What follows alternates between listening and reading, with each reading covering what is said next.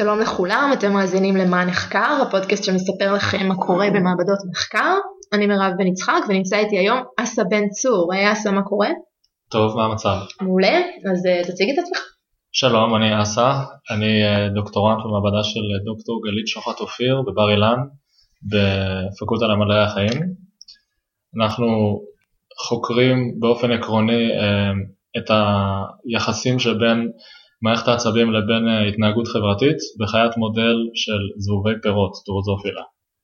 למה דווקא זבובים? זבובי פירות ספציפיים האלה הם אחד מהאורגניזמים הכי נחקרים אה, מבחינה גנטית במדע. אה, מה שזה אומר זה שגם אנחנו יודעים עליהם המון כבר, אנחנו יודעים את כל הרצף הגנטי שלהם, אנחנו יודעים איך לעשות עליהם הנדסה גנטית, אנחנו מכירים את מערכת העצבים שלהם כבר די טוב, הרבה יותר מבני אדם למשל.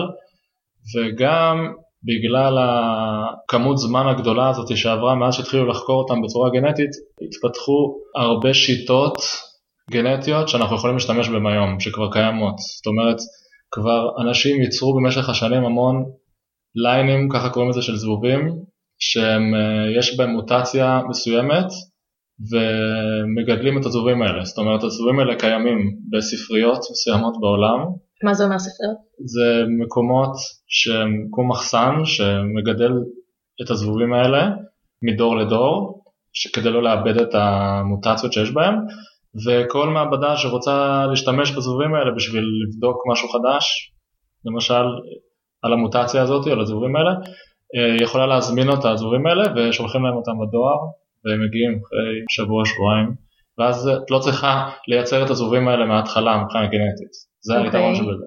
ואיך הם מבטיחים שהמוטציות יישמרו ושלא ייווצרו מוטציות חדשות או שיתקנו את המוטציות? אנחנו מייצרים את זה בצורה שבה הסיכוי שזה יקרה הוא מאוד נמוך. באופן עקרוני לכל מוטציה אה, שמכניסים לזבוב, אה, מכניסים אליה גם מרקר כדי לדעת שהמוטציה הזאת קיימת בזבוב. זאת אומרת, הרבה פעמים משתמשים בצבע העיניים. הצבע העיניים הרגיל של זבובים הוא אדום, וכשמכניסים אה, בעצם מה שנקרא טרנסגן, מקטע DNA חדש לזבוב שאנחנו רוצים uh, לבדוק איך הוא השפיע על הזבוב, אז מכניסים ביחד עם הטרנסגן הזה uh, מרקר שגורם לעיניים שלהם להיות בצבע שהוא לא אדום, למשל לבן או צהוב. ואז יודעים אם הוא נקלט או לא לפי הפנוטיפ שהוא נראה לעין, פנוטיפ זה אומר איך שזה בא לידי ביטוי בעצם. כן, אז, אז אני יכול ככה לבחור, אני יודע איזה זבובים יש להם את הטרנסגן הזה ואיזה זבובים אין להם, ככה אני יודע אם, אם, אם משהו השתנה. אז יש לנו פה חיית מחקר שהיא מאוד מאוד נחקרת וכבר גילו עליה הרבה דברים, בגלל זה נוח מאוד לחקור אותה. אה, רוצה לספר לנו קצת על מערכת העצבים שלה? כן, לזבובים יש מוח והמוח הזה הוא מוח סימטרי כמו המוח של אה, יונקים למשל, זאת אומרת שיש שני אונות או משהו שנראה כמו אונות שהן אה, סימטריות הרי המוח באופן עקרוני יש כמה דברים שהוא צריך לעשות, נכון? לא משנה באיזה אורגניזם אנחנו נסתכל, כאילו מערכת העצבים.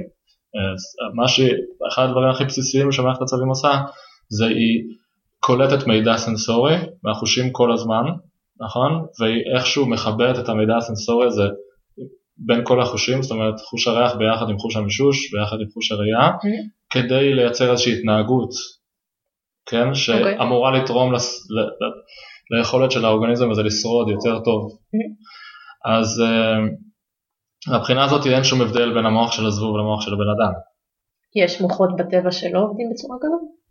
לא, האמת היא שזה כאילו okay. אוקיי. הקטע. עכשיו, אה, יש מבחינת איך שזה מחובר, החיבוריות של הנוירונים, איך שהם מגיעים מהחושים אל המוח ואיזה עיבוד הם עוברים, אז יש מערכות יש חושים מסוימים כמו חוש הריח בזורים שהוא מאוד מאוד דומה איך שזה בנוי גם במוח של יונקים, שזה מערכת שאני עובד עליה, ויש מערכות שהן הרבה פחות דומות מבחינת החיבוריות והעיבוד של האותות שנקלטים מהסביבה, כמו מערכת הראייה, נגיד אצל מערכת הראייה מאוד שונה מאצל יונקים, העין בכלל היא שונה לגמרי, ודווקא בריח זה דומה, אז זה תלוי על מה מסתכלים ובאיזה חלק של המוח מסתכלים. אוקיי, okay, אז כשמסתכלים על חוש הריח זה דומה לאנשים, בגלל זה אפשר גם להשליך מהתוצאות שלכם לגבי אנשים, או שזה כבר uh, קצת מרחיק לכת? אז uh, זה מרחיק לכת. זאת אוקיי. אומרת, יש סיבה לזה שמערכת הריח של הזוב היא מערכת שמאוד נחקרת, ואני חושב שזה בגלל שזה דומה ל... אי אפשר להשליך מזה על יונקים, אבל uh, אני לא יכול לדעת בוודאות אם זה אותו דבר שאני אבדוק את זה ליונקים. מה מחזור החיים פחות או יותר של המוזיפים? הם יכולים לחיות חודש עד חודשיים בתנאים אופטימליים, מהרגע שהם בוקעים עד הרגע שהם יכולים להטיל צאצאים יכול לקחת כמה ימים, ומהרגע שהם מטילים צאצאים עד הרגע שהצאצאים האלה בוקעים לוקח בערך עשרה ימים בתנאים אופטימליים, כי זה תלוי בטמפרטורה. בטמפרטורה נמוכה יותר ייקח להם יותר זמן עד שהם יפגעו, בטמפרטורה אופטימלית של 25 מעלות הם בוקעים תוך עשרה ימים בערך. ויש הבדל בתוצאות בין כאלה ששמתם בטמפרטורות שונות? אז יש אה, בדרוזופילה, רוב המחקר הוא לא דווקא במדעי המוח, רוב המחקר שנעשה הוא על התפתחות עוברית. כל מי שלמד ביולוגיה אמור לדעת, שים את הקורס בגנטיקה, שהמון גנים שיודעים עליהם שהם אה, משפיעים על התפתחות עוברית, אה, על סגמנטציה, על איך כל מיני חלקים בגוף מתחברים וגדלים, גילו את זה בזהובים בהתחלה, ואז גם גילו שאותם גנים קיימים גם בינקים למשל בני אדם. אז דווקא בזה יש הרבה, הרבה מידע. על המוח פחות, אוקיי? על, על המוח כבר לא יודעים הרבה דברים, את יודעת, זו מערכת מורכבת. אוקיי, ומה בדיוק אתה חוקר? אנחנו במעבדה מצאנו גן מסוים שהוא גן שהוא מתרגם לחלבון שקוראים לו odorant binding protein שזה חלבון שמתבטא במערכת הריח של הזבוב ומצאנו שהוא עובר רגולציה, זאת אומרת רמת הביטוי של ה- RNA שלו היא משתנה בזכרים ובנקבות כתלות בחשיפה לאינטראקציה חברתית מסוימת. בזכרים מצאנו שהגן הזה מתבטא יותר בעודף בזכרים שגדלו בבידוד ביחס לזכרים שגדלו בקבוצה. הוא מתבטא יותר הוא מתבטא יותר, הוא מתבטא יותר בזכרים, שגדלו בבידוד ביחס לזכרים שגדלו בקבוצה, זאת אומרת שמשהו באינטראקציה החברתית של הזכרים האלה שגדלו בקבוצה הוריד את הרמת ביטוי של הגן הזה. אוקיי. Okay. כן? ובנקבות, נקבות שגדלו ביחד עם זכרים וגם הזדווגו איתם, החלבון הזה עובר, הוא גם, הרמת ביטוי שלו יותר גבוהה ביחס לנקבות שהן בתולות ולא נחשפו לזכרים. אוקיי, אז, אז בעצם, עובר... אצל הזכרים באינטראקציות ביניהם זה מופרש, וכתוצאה מהאינטראקציה בין הזכרים, אז גם הנקבות מפרישות את זה אם הן באות איתם במגע. אז אנחנו לא ידענו, מזה התחלנו, זו הייתה התוצאה הראשונית שלנו, okay. אוקיי. שבהם, שמצאנו איזשהו גן שעובר, אה, הוא רגיש, הטרנסקריפשן שלו, כן, רגיש רגע, ל... תגיד מילה על טרנסקריפשן. זה זאת אומרת, באיזה מידה ה- DNA הופך להיות RNA, באיזה מידה כל גן מתבטא, כמה mRNA שלו יש. אוקיי. Okay. וזה שהעובדה הזאת שהגן הזה עובר, הוא רגיש בעצם לניסיון חברתי מסוים, גרם לנו להתעניין בזה יותר ולהבין מה קורה פה ולנסות להבין מה קורה פה. אז מה שעשינו זה חשפנו אה, זכרים ונקבות לכל מיני מצבים חברתיים ובדקנו אם זה משפיע על הביטוי של הגן הזה וזה השפיע. רגע, איזה למשל? של בידוד ביחס לקבוצה. וראינו שבזכרים ובנקבות הרגולציה על הביטוי של הגן הזה היא שונה. זאת אומרת בזכרים אה, חשיפה לזכרים אחרים מורידה את הביטוי של הגן הזה, ובנקבות חשיפה לזכרים אחרים מעלה את הביטוי של הגן הזה. אה, אוקיי. והגן הזה מתבטא במערכת הריח של הזבובים האלה, של הזכרים והנקבות. אוקיי, אז מילה על מערכת הריח? אז מערכת הריח, אז הגן הזה, אני אסביר ספציפית בדיוק, כאילו בדיוק באיזה אזור הוא מתבטא, הוא מתבטא באזור שקולט את הריחות מהסביבה. זאת אומרת, כל אמ, חוש שיש לנו הוא איך הוא מקבל את האינפורמציה שהוא, שיש משהו בסביבה על ידי זה שיש אה, חלבונים רצפטורים ספציפיים או לא ספציפיים שמגיבים עם איזשהו סוג של חשיפה לאיזשהו סיגנל סביבתי, בוא נקרא לזה ככה, זה יכול להיות אוקיי. מולקולה, זה יכול להיות חום, זה יכול להיות חשמל, זה יכול להיות כל דבר, נכון? במקרה של הריח זה חשיפה למולקולות ריח נדיפות. אז בעצם יש לנו חלבונים באף שקולטים את המולקולות שאנחנו. לכאורה מריחים. אז יש באף תאים שהם תאי עצב שמבטאים אה, את הרצפטורים האלה, את החלבונים האלה, ואז הרצפטורים האלה יכולים לקלוט מולקולות ספציפיות. אז כל נוירון, כל תא עצב באף okay. אוקיי. שמבטא רצפטור מסוים שקולט חומר מסוים, ואז הוא עובר אקטיבציה, התא עצב הזה עובר אקטיבציה רק כשיש חשיפה חומר. לחומר הזה. Okay. אוקיי. והחלבון הזה שאנחנו עובדים עליו במעבדה הוא אה, מאפשר את הקליטה, והוא חלק מהמנגנון שמאפשר את הקליטה הזאת. הוא לא ממש הרצפטור של, אה, של החומר, אבל מסתבר שכדי שהרצפטורים יקלטו אה, את החומרים האלה, את הריחות האלה, צריכים להיות כל מיני פקטורים בסביבה שעוזרים להם לקלוט, כי לא תמיד איך למשל עוזרים ל... עוזרים להם, לצאת למשל? אז, אז אוקיי, אז, אז כל תא חי נמצא בסביבה מימית, נכון? והריחות הם נמצאים בסביבה, סביבה של האוויר, אז זה לא בסביבה מימית, אז איכשהו הריחות האלה צריכים להתמוסס לתוך הסביבה המימית שנמצאת באף שלנו למשל, כדי שהם ייקלטו במערכת הריח. יש ריחות מסוימים או חומרים מסוימים שהם פחות מסיסים ויש כאלה שיותר. אז כדי שתהיה לנו רגישות גבוהה לריחות שהם פחות מסיסים, אנחנו צריכים עוד כל מיני חומרים שיעזרו להם להתמוסס. אז הקבוצה הזאת של החלבונים, שנקראת odorant binding proteins, מה שחושבים שהם עושים, והראו גם על חלק מהם שזה מה שהם עושים, זה הם תורמים למסיסות של ריחות שקשה להם להתמוסס. אוקיי. זאת אומרת שהם יכולים להשפיע על כמה מידע סנסורי ייכנס למערכת העצבים, מהמם. נכון? עכשיו, אבל אתה גילית שהם משפיעים גם או שזה רק ברעיון בינתיים? אז החלבונים האלה יש אותם גם בבני אדם, דבר Mhm. ראשון, וגם בזבובים. בבני אדם כמעט לא ידוע עליהם אה, שום דבר, ובזבובים ידוע על אה, כמה מהם שחלק מהם הם מאפשרים קליטה של פירומונים מסוימים, אז אה, בוא תגיד מה זה אוקיי. פירומונים. סבבה. אז אה, פירומונים זה חומרים מסוימים שמיוצרים על ידי איזשהו אינדיבידואל ממין מסוים ונקלטים על ידי אינדיבידואל אחר מאותו מין.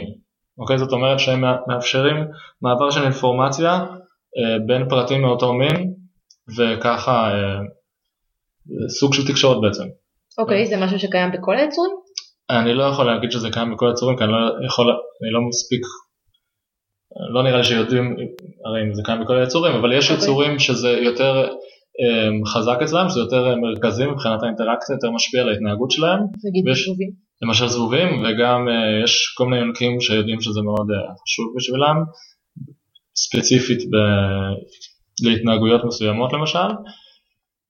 למשל בזבובים יודעים שפרומונים יכולים להשפיע על הסינכרון של המחזור היומי שלהם, מחזור הסרקדי שלהם. זה כאילו הראו את זה למשל, זה מעניין. אוקיי. זאת אומרת שזה משפיע על ביטוי גנים, זה יכול להשפיע על ביטוי גנים. אז אה, זאת אומרת שזה ריחות מסוימים או טעמים זה יכול להיות גם, היום אנחנו מתמקדים בריחות, שמשפיעים על התנהגות או מעבירים אינפורמציה בעצם בין אה, פרט אחד מאותו מין לפרט אחר מאותו מין. אתם יודעים איזה פירומונים משפיעים על החלבון שאתם חוקרים? אז זהו, אז זו שאלה טובה. אז מה ש... אז אנחנו בהתחלה שהתחלנו לחקור את הגן הזה לא ידענו מה משפיע על הביטוי שלו, אה, אבל מה שראינו זה שהחשיפה לזכרים אה, כנראה מש- משפיעה על הביטוי שלו, נכון? אז הדבר שאמרנו. הראשון שיצאתם ממנו זה שיש חלבון שהוא odorant binding, כלומר כן. קושר ריח, ולמה דווקא אותו בעצם מכל החלבונים? ש- אז הסיבה שהתחלנו, זה מצחיק, הסיבה שהתחלנו אה, לחקור אותו זה כי המנחה שלי והפוסט דוקטורט שלה, היא עבדה על מערכת הגמול בזבובים, במוח של הזבובים, זה משפיע על איך הם אה, תופסים תגמול במוח. אוקיי, וחלק מהמחקר שלה היה לבדוק זבובים במצבים חברתיים שונים ולבדוק ביטוי גנים שונה. אז מה שהיא עשתה זה היא שלחה, היא לקחה זבובים והיא חשפה אותם למצבים חברתיים שונים, למשל אה, של הזדווגות או של דחייה מינית, בזה היא יותר התעסקה, והיא אחר כך אה, לקחה את הזבובים האלה, הפכה אותם, ל- לקחה את ה- DNA שלהם, מיצתה את ה- DNA מהזבובים ובדקה מה מתבטא? מה מתבטא? זאת אומרת, סליחה, היא. מיצתה את ה- RNA של אוקיי. הזבובים, ו- כלומר איזה גנים הופכים לחלבונים באיזה שהיא, בכל כן, סיטואציה. היא שלחה את זה ל- RNA sequencing בעצם. אוקיי. ואז כששולחים ל- RNA sequencing את לא יודעת מה יצא לך, כי זה נותן לך תמונה של פחות או יותר כל מה שיש. נכון? ואחד הגנים שיצא ששונים זה הגן הזה. ושם התחלנו בעצם את ה... הבנתי, אז כאילו היא מצאה שבסיטואציות שונות הגן הזה מתבטא באופנים שונים ואז היא רצתה להבין למה. בדיוק, נכנסנו אוקיי. לזה יותר לעומק. אז אה, רגע בוא תספר לנו קצת איך חוקרים את הדבר הזה ואז נגיע אוקיי, לתוצאות. אה, שאלה מעולה. אז אה, איך חוקרים אה, התנהגות בכלל, ואת הקשר שבין התנהגות למוח זה שאלה קשה, בגלל שהתנהגות זה תופעה שהיא של כלל האורגניזם. זה מאוד קשה לבודד חלקים שונים בהתנהגות, בגלל שכדי שהחיה, למשל במקרה הזה זבוב, לא משנה איזה חיה זאת שמתנהגת, מהמם. תמדדי את ההתנהגות שלה, היא חייבת להיות בריאה, היא חייבת להיות במצב שהיא חיה, במצב שאת לא משפיעה יותר מדי על המערכת שלה. בגלל שברגע שאת יותר מדי נגיד בעזרת ניסוי את רוצה לעשות מניפולציה למשל על, על משהו, על חלק במוח שלה נגיד, או על לא משנה מה, ואת רוצה לבדוק איך זה השפיע על ההתנהגות, אם אין התנהגות אין לך מה למדוד. אז, אוקיי. אז תמיד צריכה לייצר אז מצב כאילו אתה רוצה גם להשפיע על החלק במוח, אבל גם לא לדפוק את כל התוצאה של ה... זהו, אז כאילו שזה עדיין יהיה מספיק אותנטי למרות שהתערבת. בדיוק, אז זה נהיה כזה מאוד עדין באיזשהו שלב. אוקיי, אז את לא רוצה, את תמיד צריכה שיהיה לך ביקורת שהניסוי שלך עבד בכלל למשל, אוקיי. ולא, ואת לא יכולה סתם, אה, את יודעת, להוריד גנים ו, ול, ולצפות שתמצאי כל מיני דברים שהם, שהם יותר עדינים. גם זה נשמע די סיזיפי, כמה גנים בערך יש לדרוזופילה. יש כמה אלפים. אוקיי, אז ללכת ולחוות אחד אחד, אפילו שרק חלק מהם קשור להתנהגות, זה קצת... אה, זהו, שזה אפילו יותר מורכב מזה, אוקיי. בגלל שאנשים כבר עשו את זה, הם כבר עשו מוטציות ב- בדרוזופילה בכל הגנים ובדקו ועושים סקרינים ממש התנהגותיים לבדוק איך זה משפיע. עכשיו, מה זה אומר סקרין התנהגותי? זאת אומרת שלוקחים את כל הרשימה הזאת של המוטציות, של הגנים האלה שעשו בהם מוטציה, נגיד שמחקו אותם אוקיי, או ששינו אותם, ואז עושים אה, מבחן אחד, נגיד התנהגותי, אה, למשל בודקים את האגרסיביות שלהם, ואז בודקים את האגרסיביות שלהם על את, האגרס... את האגרסיביות של כל הליינים האלה, של כל המוטנטים, ומשווים, ואז אומרים אוקיי, הליין הזה הוא היה יותר אגרסיבי, זאת אומרת שהגן הזה שדפקנו אותו, הוא מה שמשתיק את האגרסיביות כנראה, אז בואו נבדוק איך זה משתיק, אוקיי. למשל, אוקיי? איך בודקים אגרסיביות בזבובים? אז בזבובים זה די דומה לבני אדם באיזשהו מקום. אוקיי. זבובים רק אה, זכרים הם אגרסיביים, בודקים עליהם אגרסיביות, ונקבות, הנקבות לא בודקים בכלל? ב- יש איזשהו אה, מבחן התנהגותי של אגרסיביות של נקבות, אבל זה מאוד מאוד עדין וזה זה עדיין נתון למחלוקת אם בכלל אפשר לקרוא לזה אגרסיביות או לא. הן יכולות כש- לדחוף אחד את השנייה קצת. אבל אוקיי, איך בזכרים זה בודקים מאוד, אגרסיביות בגברים? איך זה? זהו. זכרים, איך זה בא לידי ביטוי אצלם? אז בזכרים הם, זה מאוד אה, ברור כשרואים את זה, הם, הם ממש רבים אחד, הם מתאגרפים כזה, אוקיי. אחד לשני, קופצים אחד לשני, יכולים, זה ממש נראה כמו משהו אגרסיבי. אני- וזה משהו שניתן לכמת אותו או ש... כן, ניתן לכמת אותו. יש כל מיני מדדים שהם קורלציה להתנהגות אגרסיבית, אז אחד המדדים הכי מרכזיים זה התנהגות שקוראים לה lunging behavior, שזה אומר שקופצים אחד על השני. הם לא עושים את זה לרוב, הם רק עושים את זה. אוקיי, אבל זה משהו. שמישהו יושב וסופר או שיש דרך? אז יש, אז אפשר לשבת ולספור את זה. זה באמת אפשרי אבל? כן, זה זה אפשרי. אז- ממש מהיר והם גם לא כאלה קטנים. אז כשמצלמים אותם, מצלמים אותם מקרוב, אה, אוקיי, אותם אז טוב. מסתכלים בעצם על הסרט, לא יושבים ומסתכלים. אוקיי. כן, כן, חייבים להסתכל על סרט, אי אפשר- להסתכל ב live על זה. ויש תוכנות גם היום שיודעות אה, לכמת את זה, אבל הם עדיין לא הגיעו לרמה שבה אפשר לסמוך עליהם ב-100%. אז למי ששוקל סטארט-אפ, בבקשה עיבוד תמונה ו counting של אה, מכות שזבובים נותנים אחד לשני. כן, זה תחום מתפתח בימינו. אוקיי. ויעזור מאוד לפתח אותו. כן, כן, בדיוק. במיוחד אוקיי. לסטודנטים שמתחילים עכשיו. אה, אוקיי, אז היה לנו אגרסיביות, ורגע, את המבחן הזה בעצם כשלא עושים אותו בכלל אנשים, לא רואים את הנקבות? לא רואים את ההתנהגות הזאת בכלל בכלל בכלל, או שסתם לא מנסים בכלל? אנחנו עדיין נמצאים בשלב מאוד מאוד אה, התחלתי של התחום הזה של חקר המוח, כן? אז, אז אנחנו עדיין מסתכלים על אה, התנהגויות שהן מאוד, אה, ש, שהן robust, מה שנקרא, שהן חזקות, שהן, שאין שום ויכוח על זה שהן קורות. אומרת, אצל נשים זה פשוט לא מובהק. זאת אומרת שכן, שאצל, שאצל נקבות לא מצאו התנהגות שאפשר להגיד שהיא אגרסיבית בצורה ברורה. בזכרים מצאו כזה דבר. עכשיו בזכרים, כדי שהם יהיו אגרסיביים, הם צריכים לגדול בבידוד. הם לא יהיו אגרסיביים, הם יהיו הרבה פחות אגרסיביים אם הם גדלו בקבוצה כבר אז כמה ימים. בעצם זה לא מבטא משהו שקשור ל wild type, זאת אומרת זה בכל מקרה הדברים שאתם מודדים קשורים כבר להתערבות שהייתה לפני זה ששמתם אותם בבידוד או אז את שואלת בעצם איך זבובים מתנהגים בטבע? זה מה שאת שואלת? כן, בגלל שאם אני לוקח זבוב שהוא wild type ולא עשיתי Mm. עליו שום, אה, שום אה, מניפולציה גנטית ואני מגדל אותו בבידוד, אפילו אם הוא היה בקבוצה לפני זה, אני שם אותו בבידוד ליום יומיים ואז אני שם אותו ביחד עם עוד זבוב אחר שגדל נגיד בבידוד, אז יהיה, הם יהיו אגרסיביים. אוקיי, זאת אומרת שזו שאלה קשה מה ששאלת בגלל ש... לא, השאלה היא האם זה רלוונטי לסביבה הטבעית בעצם. ואני באופן אישי אני מצד אחד אני אומר יכול להיות שזה לא לגמרי רלוונטי לסביבה הטבעית אבל אני לא בטוח שזה משנה לי שזה רלוונטי בגלל שמה Mm. שמעניין אותי זה איך המוח עובד. וזה שהמוח מייצר את ההתנהגות הזאת בסיטואציה הספציפית הזאת זה מאפשר לי דרך לבדוק איך זה קורה. לא היה לי פנוטיפ התנהגותי שאני יכול למדוד אותו אז לא הייתי יכול בכלל. אי אפשר היה להתקדם בכל מקרה. בדיוק. אוקיי, אז יש את המבחנים של ההתנהגות ויש עוד דברים שאתה עושה? אז אנחנו בעצם השיטה שלנו אה, באופן עקרוני היא כזאת, אנחנו מצד אחד מסתכלים על התנהגות ומקמטים אותה ומצד שני אנחנו משפיעים על ביטוי של גנים. ואתם בודקים גם את ההשפעה של ההתנהגות על ביטוי של גנים? כלומר, כן, גם סיבה וגם תוצאה? בדיוק, אז אנחנו, אז, אז זה לא בדיוק סיבה ותוצאה, בגלל שמסתבר שאי אפשר להוכיח סיבה ותוצאה, נכון, אז, אה, אז מה שאנחנו מנסים למצוא זה האם התנהגות מסוימת או תופעה מסוימת היא גם necessary וגם sufficient. תסביר רגע מה זה אומר. זאת אומרת, האם, האם נגיד משהו אחד הוא דרוש בשביל שיקרה תופעה מסוימת, והאם הוא מספיק גם כדי שתקרה התופעה הזאת.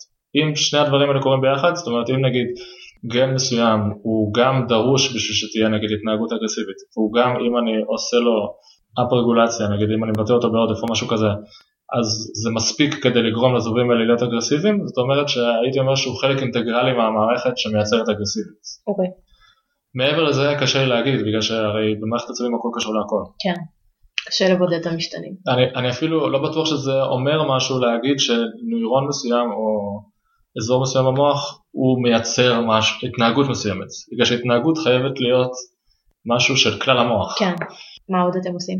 אז uh, מה שאנחנו עושים בפרויקט הזה, זה אנחנו um, גם מסתכלים על הביטוי של הגן הזה, כתוצאה מאינטראקציה חברתית שהזבובים האלה עברו, ומנסים להבין מה באינטראקציה החברתית הזאת הוא בעצם האינפורמציה שדרושה כדי לשנות את הביטוי של הגן הזה.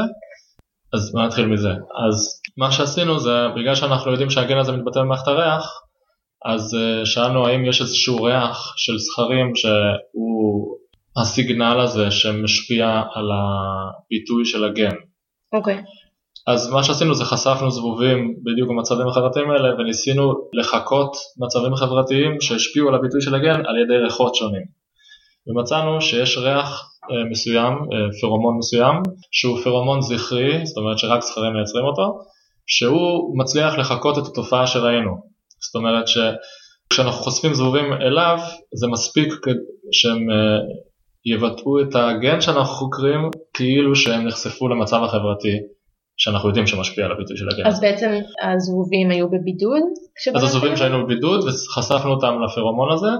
והם הציגו רמות ביטוי זהות. או דומות מספיק? הם הציגו רמות ביטוי זהות לזובים שגדלו בקבוצה. אוקיי, אז, בעצם מצאתם גם פירומון על הדרך. כן, אז שזה היה הפרומון הזה, מטרה או ש... אז זה הפרומון שהיה ידוע שהוא קיים, אבל לא היה ידוע שהוא משפיע על זה. אה וואו, אז אה, כן, זה נחמד. אוקיי, אז מצאתם את הפירומון הזה. כן, אז מצאנו כמה ש... פירומונים בערך בדקתם שזה לא יישמע כזה פשוט? בדקנו איזה שמונה. אה אוקיי, זה נשמע די. פשוט. כן, זה, אין הרבה מאוד פרומונים שידועים שמשפיעים על התנהגות חברתית. איך מוצאים פירומון חדש? יש אפשרות כזאת בכלל?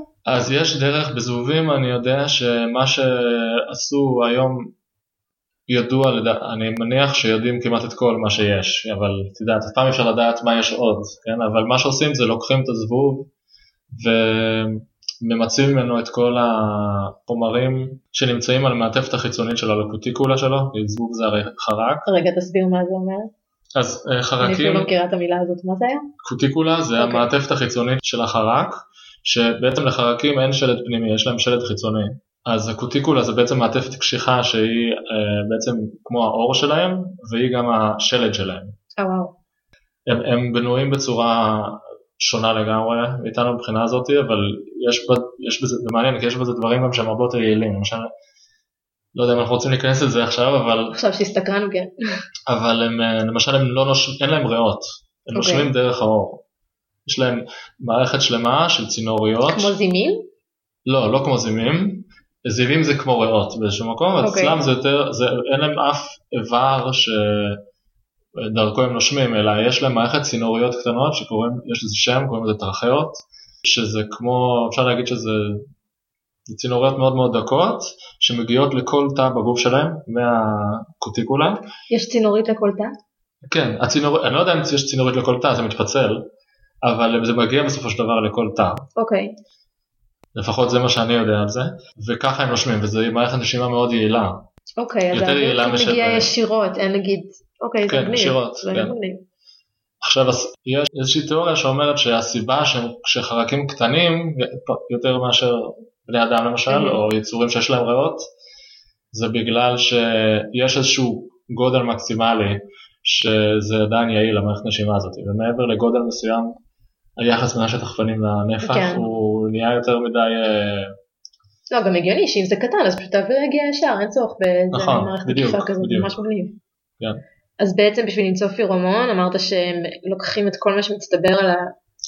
אז, אז יש? יש, יש כזה פרוטוקול שכבר אנשים פיתחו אותו, שבעצם לוקחים איזשהו ממס אורגני, שמים את הזבובים בתוך הממס הזה, ואז עושים אקסטרקציה של כל מה ש, שיש בעצם ב, על הפני השטח של הזבוב, ואז שולחים את זה לאנליזה כימית מסוימת, שנותנת לך את כל הסוגים ומולקולות השונות שהיו על, ה, על הקוטיקולה. מרשים. זו שיטה כבר שהרבה שנים משתמשים בה.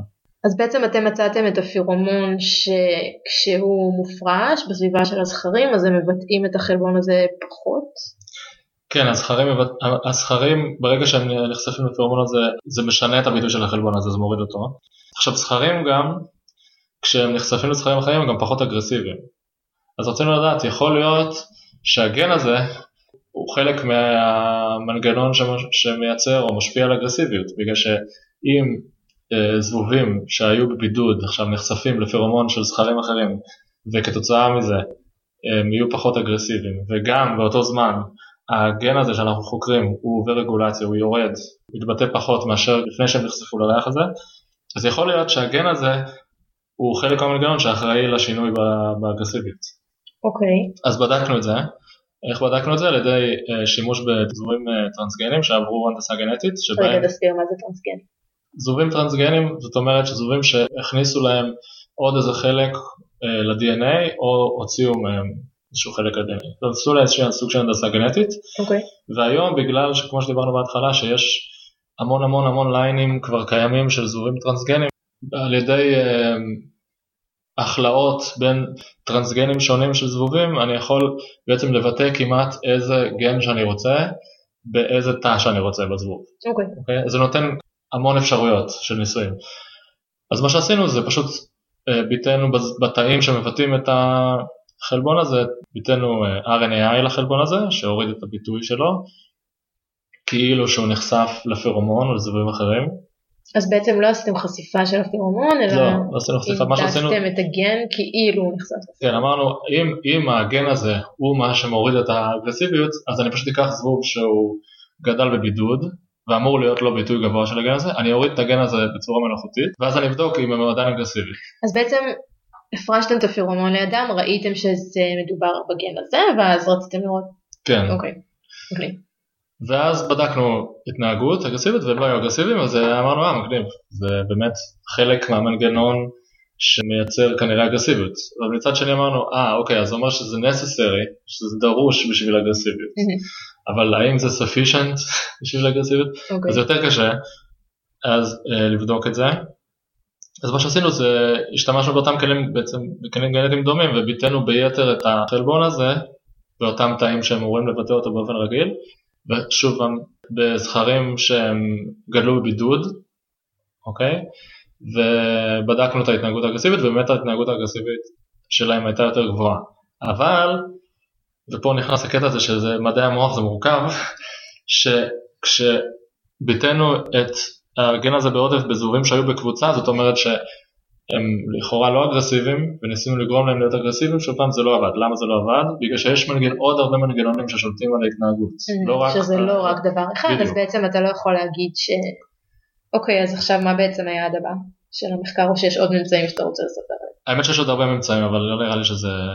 מה קורה בנקבות? אז בנקבות עשינו בעצם אה, דברים מאוד דומים. מבחינת המניפולציות הגנטיות שעשינו עליהן, אבל בנקבות מצאנו שיש התנהגות, גם התנהגות חברתית שמושפעת מהגן הזה, שזה התנהגות בעצם של הזדווגות. בנקבות הם בזבובים, הזכר מחזר אחרי הנקבה, יש התנהגות חיזור של זכר שהיא מאוד, מאוד ברורה, מורכבת מכל מיני שלבים. איך זה נראה? הוא שר לנקבה, הוא ממש שר לה. איך שומעים זבובים שרים? אז יש דרך להקליט את זה, אצלנו במעבדה אנחנו לא עושים את זה, אבל זה נשמע טוב. זה, הם, הם מייצרים קצב כזה מסוים אוקיי. עם הכנף, הם מרטיטים את הכנף בקצב מסוים, ואז כזה רואים את זה מאוד ברור כשמצלמים את זה, ומסתובבים מסביב לנקבה ומרטיטים את הכנף ומחכים שהיא תסכים להזדווג איתם בעצם. אוקיי. הם עושים עוד כל מיני דברים, אבל זה אחד מהדברים הכי מרכזיים שהם עושים. יש להם קטע כזה שהם מתעקשים על אותה אחת, או שזה כזה אם היא לא... כן? שאלה טובה, זו שאלה טובה. לא. אמ, יש מישהי אצלנו במעבדה שניסה לבדוק את זה, וזה לא כל כך פשוט בגלל ש... אי איך- אפשר להבדיל ביניהם. נכון? זהו, אז קשה להבדיל ביניהם, בדיוק. ואת רוצה, הרי, כן, זאת אומרת, קשה להבדיל ביניהם, אז אז בהמשך לבקשה ממקודם, אנחנו צריכים מישהו שידע להבדיל בין... אה, אנחנו גם עובדים על זה, האמת. כן, בדיוק, אה, אוקיי. זה לא פשוט. אז בנקבות מצאנו שבזכרים אנחנו יודעים שהפרומון הזה משפיע על אגרסיביות, והמצבים החברתיים שבדקנו משפיעים על אגרסיביות, אז היה לנו קל אה, לחפש, למצוא בעצם התנהגות שמושפעת ומשפיעה אה, מהחלבון הזה ועל והיא החלבון גם הזה. ניכרת, אז קל למדוד אותה, אבל בנקבות בנקבות הכל יותר מסודר. בדיוק, כן, בנקבות אוקיי. יותר מסובך.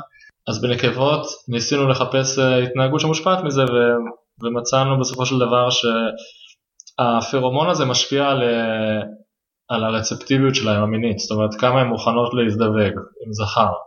אוקיי.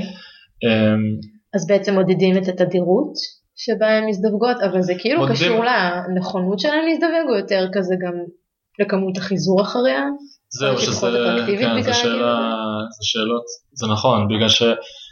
יכול להיות שמרוב שהוא אגרסיבי, אז הוא כאילו לא מחפש אותה בכלל, ואז. אז נקבות, ברגע שהן מזדווגות, ההתנהגות שלהן משתנה לגמרי. כי, כי ברגע שהן הזדווגו, הם בעצם אה, בהיריון, ועכשיו המטרה שלהם לכאורה זה להטיל ביצים ולהעמיד צאצאים, הם לא צריכות להזדווג שוב.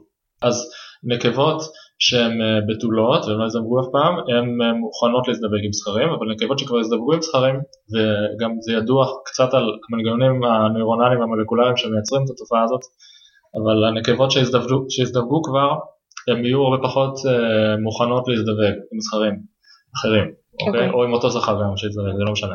כי הם עשו את שלהם. כן, כי דברים השתנו להם בפיזיולוגיה, שבעצם מכוונים אותם לעשות דברים אחרים עכשיו. בוא, נסתכל על זה ככה. אוקיי. אני לא יודע למה בדיוק. יש כל מיני תיאוריות אבולוציוניות שאומרות ש, שזה פשוט לא שווה מבחינה אבולוציונית עכשיו להזדווג שוב, עדיף יותר שווה לה עכשיו להשקיע מאמצים ולמצוא מקום להטיל את הביצים שזה יהיה הכי אופטימלי ולאכול וכל מיני כאלה. אוקיי. יש מבחינה- עניין שזבובה צריכה לטפל בביצים עד שהן בוקעות, כמו בתרנגולות, שזה לא... לא, אבל זאת אומרת הן מטילות את זה באוכל, אה, באזור שבו הן אוכלות, אה, בטבע זה זבוב פירות, הוא מטיל ביצים על פירות הדר נרקבים כאלה, אוקיי. אבל יש כמות ביצים מינימלית שצריכה להיות מוטלת באזור מסוים כדי שהצאצאים ישרדו, זאת אומרת אם היא מטילה ביצה במקום אחד ואז הולכת למקום אחר רחוק ומטילה עוד ביצה, למשל או במקום שבו אף אחד אחרת לא הטילה ביצים, אז הצאצא הזה כנראה לא ישרוד. צריך להיות- למה בעצם? זה בגלל שכשהביצים בוקעות יוצאים להם לארוות כאלה, נכון? זה מחזור? מחזור חיים של הזבובים זה שהזכר והנקבה מזדווגים, הביצים מופרות, הנקבה מטילה אותם, זאת אומרת שזה הפריה תוך גופית. אה, הנקבה מטילה אותם, ואז בוקעות לארוות כאלה שזה כמו זחלים קטנים מהביצים האלה, ומתחילים לאכול. הם אוכלים, אוכלים, אוכלים, הם גדלים, ואז אה, באיזשהו שלב הם הופכים להיות פיופות כאלה, ואז יש איזשהו סוג של, אה, לא, לא, שכאילו הם, הם הופכים להיות כמו תולעת משי, מ- אה, אוקיי. מזחל לזבוב. אוקיי. ואז הם בוקעים מהפיופה הזאת ועפים. עכשיו האוכל של הלרוות האלה נמצאים בה, בהם הוא צריך להיות אה, נוזלי, כי הם יכולים לזוז בו. אם הוא יותר מדי קשה, הם ייתקעו. הם ייתקעו והם ימותו. אז אם יש הרבה לרוות במקום אחד, הן אוכלות את, את האוכל כל כך אה, הרבה, שהוא נהיה. נוזלי, ואז הן שורדות יותר טוב. אז דיברנו על ההשפעה של הגן על הנקבות, ו... כן, אז בנקבות מצאנו שההתנהגות מצאנו שמושפעת משינויים מלאכותיים שעשינו בעזרת הנדסה גנטית על הגן Mm. הזה, זה התנהגות ש... שבעצם על אה, רצפטיביות אה, מינית, אוקיי. זאת אומרת כמה הן אה, מוכנות להזדווג, וכשהורדנו את הביטוי של הגן הזה בצורה מלאכותית הן היו יותר מוכנות להזדווג, וכשהעלינו אותו הן היו פחות מוכנות להזדווג. אוקיי, אז נשמע שדאון רגוליישן פשוט מעודד אינטראקציות. אה, ממש ממש ברידוד אה, גס. אינטראקציות מהסוג שמדדנו. אולי נקרא, כן, אוקיי. איזה עוד אינטראקציות מודדים או התנהגויות? אז יש אה, התנהגויות של אה, אגרגציה, זאת אומרת של כמה קרוב הפרטים רוצים, מתקרבים אחד לשני, אוקיי? אוקיי. אפשר למדוד כאילו את המרחקים ביניהם, ואז לראות שנגיד זבובים שנחשפו לאיזושהי סביבה לפני זה או ששינו להם משהו, אה, הם יהיו יותר נגיד מרוחקים אחד מהשני, יהיו פחות סוציאליים, מהמם. וזבובים שאחרים, יחסית לזבובים אחרים, תמיד תמיד הרי זה ביחס לקבוצה אחרת. יש אה, מבחנים שאנשים עושים על תעופה, על איך זבובים אה, עפים. יש מבחנים שעושים של למידה על זבובים, יש הרבה מבחנים על למידה על זבובים, שלהם אה, מצליחים לקשר בין ריח מסוים לבין שוק חשמלי או טעם מתוק. דברים כאלה. אוקיי. כן. במעבדה שלכם עושים את זה גם? במעבדה שלנו, אני רוצה לעשות את זה, אבל עדיין לא התחלנו. אוקיי. אז מה בגדול היעד הבא? אני ממש אשמח להיכנס לאיך הגיל משפיע על זיכרון, זה ממש מעניין אותי. שזה משהו אחר לגמרי. כן, זה משהו אחר לגמרי. אוקיי. ובתחום הזה אתה מרגיש שזהו? אה, בתח... לא, יש בינינו בתחום הזה, בתחום הזה אה, יש עוד הרבה דברים שאפשר לעשות. אה, זה כן, יש עוד הרבה דברים שאפשר לעשות. אפשר, אנחנו רוצים לראות איך האינפורמציה מהקליטה של הפרומון, לא דיברתי על זה, אבל הרי הקליטה של הפרומון מתבצעת בנוירון מסוים, הנוירון הסנסורי, ואז אה, הנוירון הזה עובר אקטיבציה והמידע הזה מגיע למוח איכשהו, הוא מגיע למוח ויודעים איך הוא מגיע למוח. אוקיי. אבל הגן שאני חוקר הוא לא מתבטא בנוירון, הוא מתבטא בתא אחר, תא עזר אז איך נקרא. בעצם הוא מגיע לנוירון הסנסור? בדיוק. מעניין. אז, אז איך המידע מהנוירון, איך בעצם בודקים את זה? אז אה, שאלה טובה, ואחד הדברים שאנחנו עושים זה בעזרת הגלים גנטיים נוספים שקיימים, אנחנו עושים אקטיבציה לנוירונים, לנוירונים האלה שקולטים את הפרומון, ובאותו זמן מונעים מהמידע אה, הזה לעבור לנוירון הבא. אוקיי. אוקיי? ואז אני יכול לבדוק האם הרמה של החלבון שאני בודק השתנתה, ואז כתלות בתוצאה אני יכול להניח, לה- להסיק, סליחה, אה, אם השינויים בחלבון הזה נובעים מאיזשהו אפקט ישיר של האקטיבציה של הנוירון הזה בצורה ישירה איך שהוא הגיע לתא שנמצא לידו והשפיע על הביטוי של החלבון, או שזה היה איכשהו דרך המוח, שזה הגיע למוח ואז משהו מהמוח חזר לתאים האלה שנמצאים במערכת הריח. מעניין. כן. טוב, עוד משהו שבא לך להוסיף? לא יודע, מה, מוח זה מעניין, אני מאוד נהנה מזה. מגניב. טוב, תודה רבה, זה היה מאוד מעניין. תודה אה, לך. תודה רבה לכל מי שהאזין, אני הייתי מירב בן יצחק, יאללה ביי.